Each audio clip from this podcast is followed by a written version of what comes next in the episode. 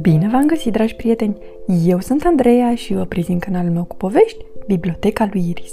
Astăzi vom citi cartea Elmer și Curcubeul, scrisă de David Mockey, cu traducere din limba engleză de Dominica Drumea, editată de editura Pandora. Elmer, elefantul multicolor, se afla într-o peșteră, adăpostindu-se de furtună. Împreună cu el erau păsări și ceilalți elefanți. E foarte palpitant când se aud tunete și fulgere, a zis Elmer. Și după ce trece furtuna, poate vedem și un curcubeu. După ce a trecut furtuna, Elmer și păsările au ieșit din peșteră. A simțit picături de ploaie pe creștet. O, a zis el, încă plouă. Poate că e curcubeul care plânge, a spus o pasăre. A ieșit prea repede și și-a pierdut culorile. Priviți! Pe cer se vedea o dâră ștearsă. Un curcubeu fără culori, a zis Elmer. E groaznic, trebuie să facem ceva. O să-i dau din culorile mele. Ca să poți face asta, trebuie să găsești locul unde se întâlnește cu pământul, a spus o pasăre. Nimeni nu știe unde se află locul acela. Păi, ce mai așteptăm? A zis Elmer. Hai să-l căutăm.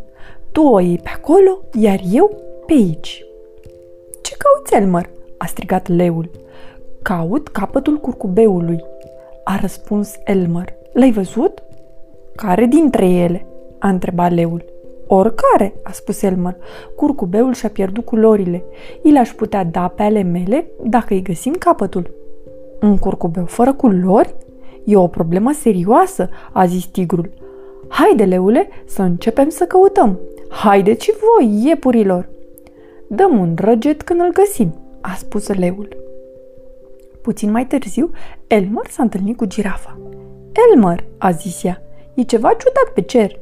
E curcubeul, i-a explicat Elmer și i-a povestit cum și-a pierdut curcubeul culorile. Vezi uh, cumva unde se întâlnește cu pământul?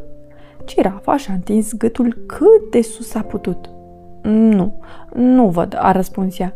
Ce o să se întâmple cu tine, Elmer, dacă îi dai culorile tale? dar Elmer plecase deja să-i caute pe ceilalți elefanți.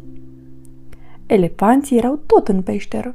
Nu vrem să ieșim cu chestia aia de pe cer, au zis ei. Dar după ce Elmer le-a explicat ce se întâmplase, i-a cuprins nerăbdare și au vrut îndată să dea o mână de ajutor. Ce să se întâmple cu Elmer dacă îi dă cu curcubeului culorile lui? a întrebat un elefant. Bănuiesc că o să fie ca noi, răspunse prietenul său. Mai bine așa decât un curcubeu fără culori.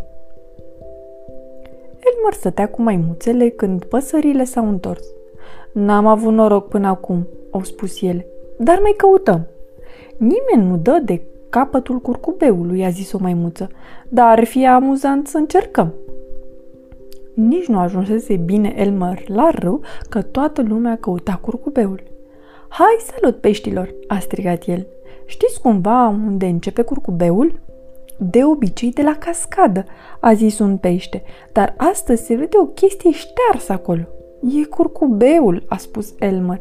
Hai cu toții la cascadă. Și, cum era de așteptat, din cascadă răsărea un curcubeu fără culori. Căutarea luase sfârșit. Elmer, peștii și crocodilii le-au dat de veste tuturor în gura mare. Apoi, fără să mai piardă vremea, Elmer a dispărut în spatele cascadei.